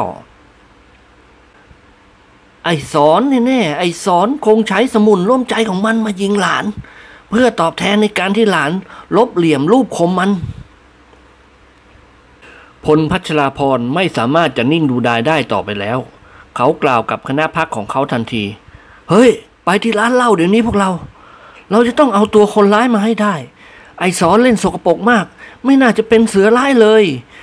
ที่ใช้วิธีรอบกัดเราเช่นนี้ เจ้าคุณปัจจนึกพูดสนับสนุนพล เออ ต้องปราบมัน เราต้องช่วยกันถอดเขี้ยวเล็บไอ้เสือตัวนี้ออกให้ได้ ผิดนักก็ยิงทิ้งซะเลย ป่าดงพงไพรเช่นนี้การฆ่าคนตายย่อมไม่มีความหมายอะไร ไปเว้ยพวกเรา ไปช่วยเก็บไอ้สอนเถิดขืนปล่อยไว้มันจะอาละวาดหนักมือขึ้นอีกด็อกเตอร์ดิเลกเห็นพ้องด้วย โอเค เราต้องจัดการกับเสือสอนให้ได้ก่อนที่เราจะจากตำบลนนี้ เสือสอนมันจะได้รู้ว่าพวกเราก็เป็นคนจริงเหมือนกัน ชายชราพูดเสริมขึ้นด้วยความหวังดี เออ ความจริงลุงก็ไม่อยากจะให้พวกหลานเอาพิมพ์เซนไปแลกกับเกลือหรอกนะ โดยเฉพาะท่านเจ้าคุณด้วยแล้ว ไม่น่าจะเข้าไปยุ่งเกี่ยวกับไอ้สอนเลย มันเป็นอาชญากรชั้นดาวร้ายเหี้ยมโหดและทารุณป่าเถื่อนที่สุด ลุงคิดว่าถ้าจะให้ดีแล้วอะ ใช้ไอ้แห้วไปยิงเสือสอนทิ้งดีกว่า เท่านี้ก็สิ้นเรื่อง เจ้าแห้วสะดุ้งโยง เสียวว่าไปทั่วสันหลังลุงพูดเช่นนี้ก็น่าฟังดีเหมือนกัน แต่ไอ้ฉันน่ะ ไม่ชอบฆ่าสัตว์ตัดชีวิตหรอกลุง การฆ่าคนมันบาปมากพลเอื้อมมือเขกศีรษะเจ้าแห้วค่อนข้างแรงเสียงดังป๊กแกจะบอกสิตามตรงไม่ได้หรอว่าไอ้แห้วว่าแกขี้ขาดตาขาว ไม่กล้าเผชิญหน้ากับเสือสอนโธ่เจ้าแห้วคลาง รับประทานพูดอย่างเปิดอกเช่นนั้น ผมก็เสียเหลี่ยมแย่นะสิครับ สีสหายหัวลอกคลืน แล้วพลก็กล่าวกับเสียงหงวนอย่างเป็นการเป็นการ ไปไอ้งวน ไปที่โรงเหล้ากับกันเดี๋ยวนี้ ไอ้สอนคงจะอยู่ที่นั่นละกันจะยิงกับมันเอง ให้มันรู้ไปทีวะว่าในระหว่างกันกับไอ้สอน ใครจะอยู่หรือใครจะตาย เล่นรอบกัดกันชนนี้ใช้ไม่ได้ กิมหงวนไปยักหน้า แล้วหันมาทางนิกรแกไปรวยก่อน ปล่อยให้คุณอากับดิเลกอยู่ที่นี่แหละ ไปกันหลายคนมันจะหาว่าขี้ขัดตาขาวนิกรทำหน้าละห้อย ยกมือกุมท้องของเขาแล้วพูดเสียงละห้อย เอ้ยแหม้กันปวดท้องเหลือเกินว่ะไอ้งวนคล้ายกับจะเป็นบิดยังไงอย่างนั้นเลย แกไปกับไอ้พลสองคนกันแล้วกัน ถ้าเห็นว่าเหลือบากกว่าแรง แล้วก็ค่อยมาตามกัน เสียงงวนกระชากผมนิกรค่อนข้างแรง แล้วฉุดกระชากลากตัว พานิกรลงไปจากบ้านลุงเกลื่อน ความคาดคะเนของลุงเกลื่อนและคณะพักสี่สหายได้เป็นไปโดยถูกต้อง เสือสอนได้ใช้ให้เจ้าแก้วสมุนคนสนิทของเขา มาลอบยิงเสียงหวนที่บ้านลุงเกลื่อน ทั้งนี้ก็ด้วยความอาฆาตมาดร้ายที่เสียงหวนได้ลบเหลี่ยมรูปคมเขา ขณะนี้เจ้าแก้วแอบซุ่มอยู่ในที่มืดริมถนนเดินห่างจากบ้านของลุงเกลื่อนเล็กน้อย เจ้าแก้วนึกฉิวตัวเองที่เขายิงผิดเป้าหมาย และเชื่อว่าอย่างไรเสียเสียงหวนกับพักพวกคงจะติดตามมา เจ้าแก้วจึงดักยิงอีก ราะถ้าเจ้าแก้วกลับไปรายงานให้เสือสอนทราบว่ายิงไม่ถูกเสียงหวนแล้ว บางทีเจ้าแก้วอาจจะถูกเสือสอนยิงทิ้งเสียก็ได้ ดังนั้นเจ้าแก้วจึงต้องใช้ความพยายามอีกครั้งหนึ่ง โดยมั่นใจว่าอย่างไรเสีย เสียงหวนก็ต้องพาพักพวกติดตามมา และถึงแม้เจ้าแก้วแอบอยู่ในที่มืด เจ้าแก้วก็จะพอสังเกตอาเสี่ยกิมหงวนได้ เนื่องจากเสี่ยหงวนของเรามีรูปร่างสูงชะลูดกว่าใครๆ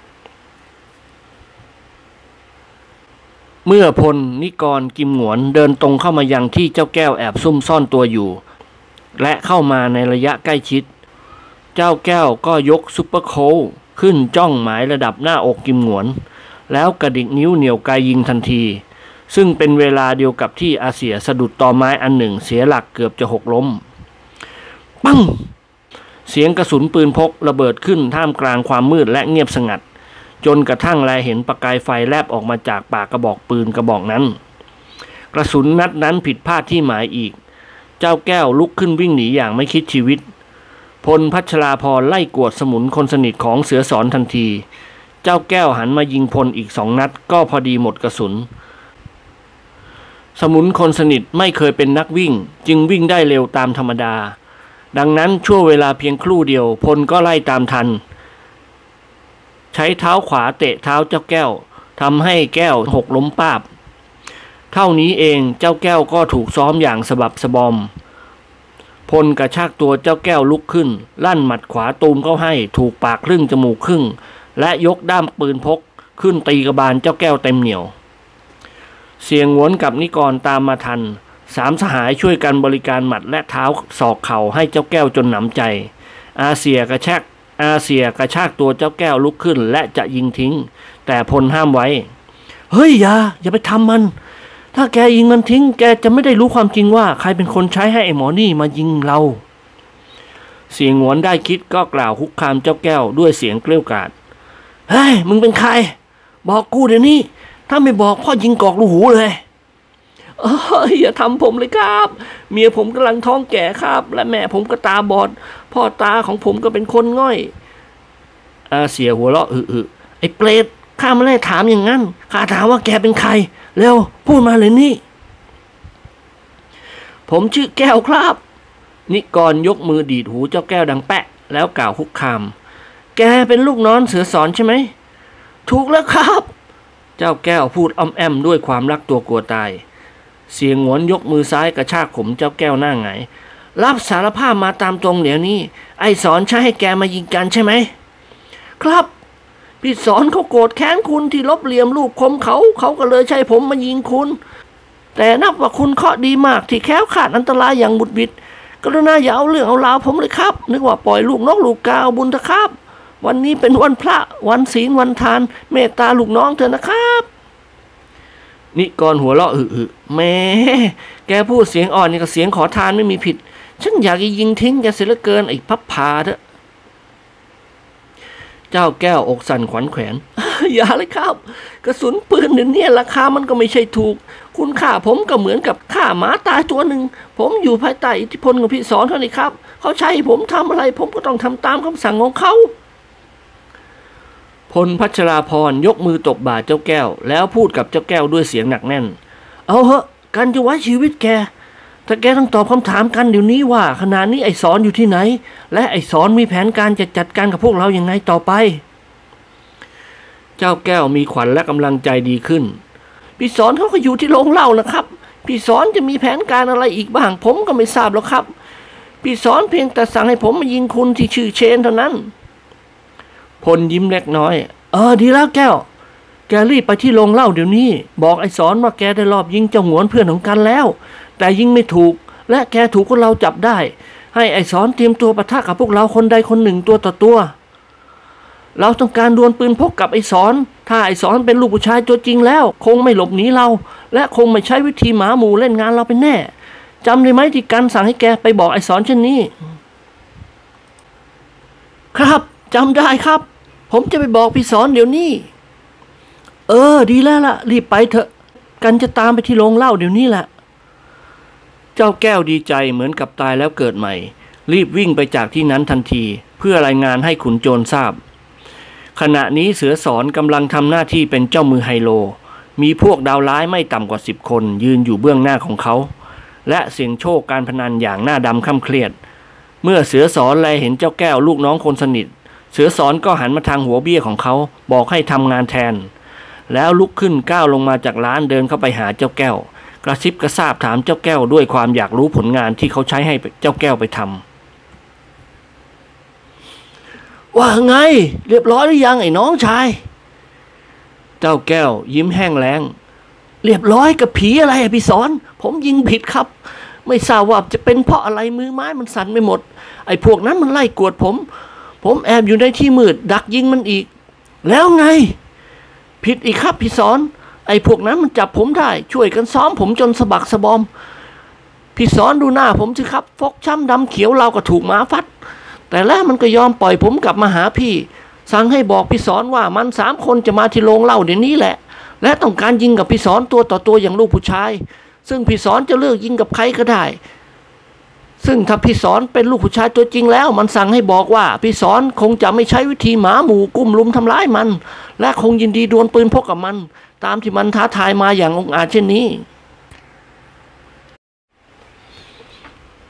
ขุนโจรนิ่งอึ้งไปสักครู่หนึ่งแล้วหัวล้อกาก ไอ้หนุ่มชาวกรุงสามสี่คนนั่นมันคิดจะหักโค่นกู ไอ้แก้วเอ้ย คนอย่างกูไม่ดีจริงก็คงไม่มีชีวิตอยู่มาได้จนถึงทุกวันนี้หรอก เจ้าแก้วเห็นพ้องด้วยเออนั่นนะสิครับ ขึ้นชื่อว่าพี่สอนแล้วอย่าว่าแต่คนเลยหมาที่ดูดูๆเห็นพี่เข้ายังกระดิกหางให้เสือสอนสะดุ้งเล็กน้อย มากไปเลยไอ้แก้ว มึงขึ้นไปนั่งข้างหัวพี่คอยดูอย่าให้พวกนักพนันมันเล่นตุกติกกับกู กูจะคอยรับมือกับไอ้หนุ่มสามคนนั่นเอง กูจะยิงกับมันตัวต่อตัวและจะสังหารมันให้หมด โดยเปิดโอกาสให้คนที่เหลืออยู่แก้มือแทนเพื่อนของมัน พูดจบเสือสอนก็เดินไปที่บาร์เจ้าแกเจ้าแก้วประกาศให้ใครต่อใครทราบว่า เสือสอนจะดวลปืนพกกับเจ้าหนุ่มชาวกรุงคนใดคนหนึ่งในจำนวนสามคน ซึ่งกำลังเดินทางมาที่นี่ พวกดาวร้ายทั้งหลายต่างตื่นเต้นไปตามๆกัน ทุกคนรู้ดีว่าเสือสอนยิงปืนแม่นเรากับจับวางขุนโจรผู้นี้เคยฆ่าคนมาหลายสิบศพแล้ว เขาพยายามตั้งตนเป็นใหญ่ในตำบลแจกหมาก ซึ่งขณะนี้พวกดาวร้ายเป็นส่วนมากได้ยอมเป็นพักพวกของเสือสอน ที่ไม่ได้เป็นพักพวกก็ล้วนแต่เกรงกลัวในฝีไม้ลายมือของขุนโจร เวลาผ่านพ้นไปอีกสักครู่ พลพัชราพรก็เดินนำหน้าพาเสียงหวนกับนิกร เข้ามาในโรงเล้าอย่างสง่าผ่าเผย พอแลเห็นเสือสอนยืนจังก้าอยู่หน้าบาร์สามสหายก็หยุดชะงักแล้วพลกับเสือสอนก็จ้องมองดูหน้ากันด้วยด้วยสายตาที่ไม่เป็นมิตรต่อกัน ไอ้เพื่อนเกอเสือสอนพูดเสียงกล้าว ใครคนไหนล่ะ ที่จะขอดวลปืนพกกับกัน เลี้ยงหน้าเขามาเถอะเพื่อน พลยิ้มแค่นๆอ๋อเราสามคนนี่แหละเสือสอน แกเลือกเอาเถอะแกจะยิงกับใครได้ทั้งนั้น นิกรพูดโพล่งขึ้นอย่างอาจหารแกมขี้ขาด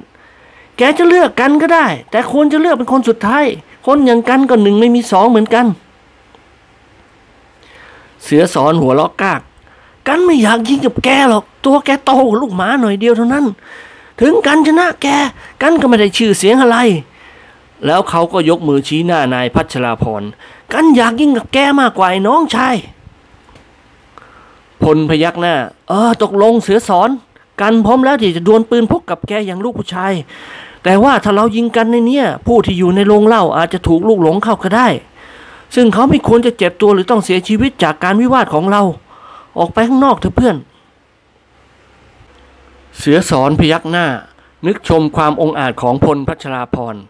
ครั้นแล้วสามสหายกับเสือสอนก็พากันออกไปจากโรงเหล้าพวกดาวร้ายส่งเสียงเอะอะเฮฮา ตามออกไปดูการดวลปืนพก ซึ่งทั้งสองได้ใช้ชีวิตของตนเป็นเดิมพัน ผู้จัดการโรงเหล้าได้หิ้วตะเกียงเจ้าพายุสองดวงออกมาตั้งไว้บนม้ายาวทำให้เกิดแสงสว่างไปทั่วบริเวณหน้าโรงเหล้า พลขอร้องให้ชายกลางคนคนหนึ่งเป็นสกันให้ หลังจากนั้นก็มีการตกลงกันในระหว่างพลกับเสือสอน จนกระทั่งเข้าใจกันดีแล้ว ต่างคนต่างก็ออกไปยืนเด่นบนลานกว้างหน้าร้านเหล้า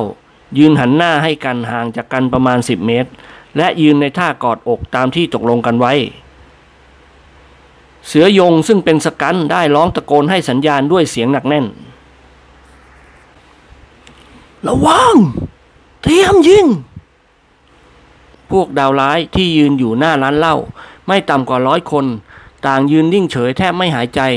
แต่เสียงโหนกับนิกรเต็มไปด้วยความกระสับกระส่าย เกรงว่านายพัชรพรจะถูกยิงตาย เสียงสกันตะโกนให้สัญญาณดังทำลายความเงียบขึ้นหนึ่งสองสามเสือสอนกับพลต่างคลายมือที่กอดอกออก และกระชากปืนพกในซองปืนทั้งสองกระบอกออกมา เสียงกระสุนปืนรีวอลเวอร์ 9มิลลิเมตรในมือพลทั้งสองกระบอกระเบิดขึ้นก่อน ทั้งนี้เพราะพลสามารถชักปืนได้ไวกว่า ปังปังกระสุนทั้งสองนัดทะลุอกดาวร้ายออกทางเบื้องหลัง ร่างของเสือสอนยืนโงนเงียนเหมือนต้นไม้ต้องลม แล้วก็ล้มพวบลงสิ้นใจตาย ท่ามกลางความตกตะลึงพึงเพลิดของบรรดาผู้ที่แลเห็นเหตุการณ์ เสียงงวนกับนิกรร้องชยโยโห่ร้อง วิ่งเข้ามาสวมกอดนายพัชราพรด้วยความตื่นเต้นดีใจเหลือที่จะกล่าว เชน จิมหงวนร้องลั่น แกคือเชน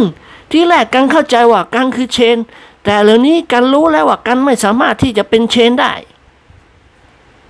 พลหัวเราะหึหึเก็บปืนพกไว้ในซองตามเดิม แล้วยกมือตบศีรษะเสียงหงวนอย่างสัพยอกกันได้สังหารเสือสอนให้แกแล้ว ไอ้สอนมีสมญาว่าเป็นเสือ แต่การกระทำของมันเป็นหมา คือรอบกัดเรา มันตายเสียได้ก็ดีแล้ว นิกรนึกคึกขึ้นมาก็หมุนตัวไปรอบๆ แล้วร้องตะโกนลั่น ใครเป็นพวกเสือสอนจะยิงกับกันก็เลี้ยงหน้าเขามาโว้ย ลูกน้องของกันได้สังหารเสือสอนไปแล้ว ต่อไปนี้กันผู้เป็นลูกพี่จะแสดงฝีมือบ้าง เงียบกริบไม่มีใครกล้ารับคำท้าของนิกรเลย ต่อจากนั้นสามสหายก็พากันเดินกลับไปยังบ้านพักของลุงเกลือน บรรดาพวกดาวร้ายทั้งหลายต่างเข้าไปยืนห้อมล้อมดูศพของเสือสอน แล้วนึกชมเชยฝีมือของนายพัชราพรตอนสายวันรุ่งขึ้นคณะพักสีสหายกับเจ้าคุณปัจจนึกและเจ้าแห้ว ได้พากันมาปรากฏตัวขึ้นที่ร้านขายอาหารอีกแห่งหนึ่ง ซึ่งลุงเกลื่อนตามมาด้วย ศพของเสือสอนนั้นปรากฏว่าลุงเกลื่อนได้นำไปฝังเรียบร้อยแล้ว